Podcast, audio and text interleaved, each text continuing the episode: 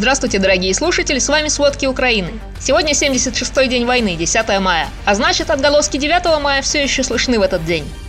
Вчера вечером российские войска обстреляли пригород Одессы Фонтанку ракетными комплексами «Кинжал».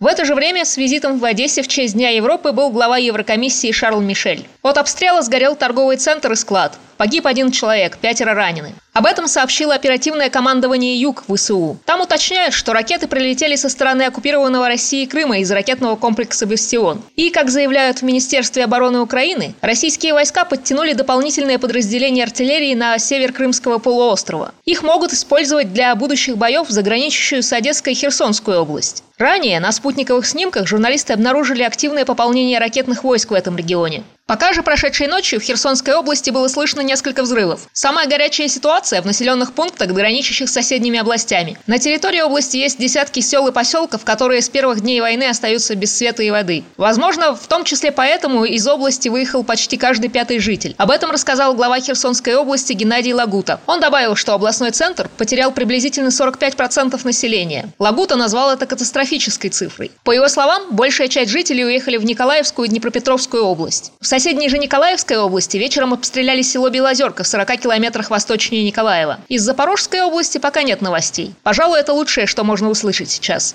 А у Мариуполя ходят тревожные слухи. По словам депутата городского совета Мариуполя Александра Лашина, Россия планирует применить химическое оружие против защитников Азовстали. Лашин призвал ООН, Международный комитет Красного Креста и международное сообщество не допустить это. Ведь от этого пострадают и военные, и мирные жители, и все живое вокруг. Месяц назад уже говорили о применении ядовитого химического вещества в Мариуполе. Люди с признаками отравления с трудом дышали и координировали движение. Но фактически невозможно проверить, действительно ли это было химическое оружие или, например, промышленное промышленная авария. А более сотни мирных жителей до сих пор находятся на территории Азовстали. Об этом заявил глава Донецкой областной военной администрации Павел Кириленко. Во всем же городе, по словам Кириленко, остается как минимум 100 тысяч человек. В то же время город непрерывно обстреливается российскими войсками. Авиация и артиллерия бьет по городу почти постоянно. Остановки и затишья бывают лишь когда проходит эвакуация или с Азовстали, или неподалеку. При этом 7 мая вице-премьер Ирина Верещук заявила, что всех женщин, детей и пожилых людей уже эвакуировали с Азовстали в Мариуполе. Но солдаты полка Азов пока не могут это подтвердить. У них нет техники, чтобы разобрать завалы и убедиться, что жители не заблокированы ими.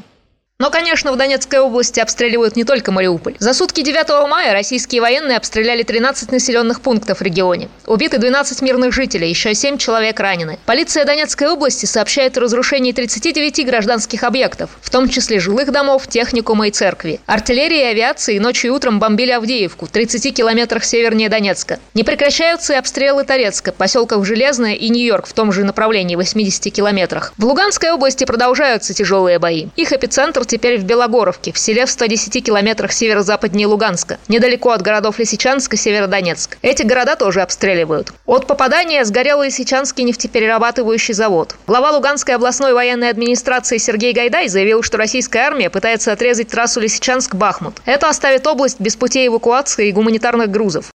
А глава Харьковской области Олег Синегубов написал, что в оккупированном Изюме 44 погибших мирных жителей вытащили из-под завалов только одного пятиэтажного дома. По его словам, этот дом российские войска разрушили еще в марте. Но проверить эту новость невозможно, и точный источник неизвестен. Отголоски 9 мая приходят из другой стороны Земли. Вчера президент США Джо Байден подписал закон о ленд-лизе. Это даст США возможность быстро поставлять оружие Украине. Закон позволяет фактически дарить оборудование при условии, что страны-получатели выплатят их стоимость США позже. Кроме того, Киев получит финансовую помощь в гораздо большем объеме, чем раньше. Владимир Зеленский уже заявил, что считает этот документ историческим. А глава дипломатии ЕС Жозеп Бараль назвал войну России с Украиной войной одного человека. В интервью Euronews он подчеркнул, что Европейский Союз не воюет против России, России, а защищает Украину. Иными словами, речь идет не о войне Запада с Россией, как говорит он, а о суверенитете государств и уважении к границам. По его словам, защищать Украину сейчас значит защищать международный порядок, основанный на правилах. Иначе это будет закон джунглей. Но, конечно, закон джунглей – это очень мягкая оценка. Так, Сейм Литвы одобрил резолюцию, признающую действия России в Украине геноцидом, а Россию – государством, поддерживающим и осуществляющим терроризм. В ней также отмечается, что все виноватые должны быть привлечены к ответственности. Для этого международное сообщество призывают создать специальный международный уголовный трибунал для расследования и оценки агрессии России против суверенной Украины. Япония не принимала таких резолюций, но просто расширила санкции против России. В новый японский санкционный список включили премьер-министра Михаила Мишустина, еще 130 человек из высших чиновников и бизнесменов, а также компании оборонного сектора России. Речь идет о запрете экспорта некоторых товаров, заморозке активов российских чиновников и представителей ЛДНР. Под санкциями также оказались 70 предприятий, в том числе концерн «Тактическое ракетное вооружение». Всего в японских санкционных списках оказались более 700 граждан России и Беларуси, а также более 200 организаций. Подготовилось к 9 мая и информационное агентство «Аль-Джазира». Оно сняло видеорепортаж о войне России с Украиной. В первых же кадрах показан вагон-рефрижератор, где, согласно заявлениям украинских военных, хранятся невостребованные России тела убитых солдат. Нашивки, элементы формы и бронежилеты, показанные в репортаже, похожи на обмундирование российских войск. А в России за 9 мая задержали не менее 125 человек. Это данные правозащитного проекта ОВД-Инфо. Многие из них протестовали против войны, но кого-то арестовали и просто за прошлые высказывания, превентивно. К счастью, не задержали неизвестного, метнувшего коктейль Молотова в военкомат Балашихи. Военкомат не слишком пострадал. Остается надеяться, что не пострадает и поджигатель. Это были основные события на 10 мая, 76-й день войны России с Украиной. Спасибо, что слушаете нас. Помните, правда существует, и мы ее узнаем. Пожалуйста, поделитесь нашими сводками с теми, кто не отрицает реальность. Вместе мы доберемся до истины. Спасибо.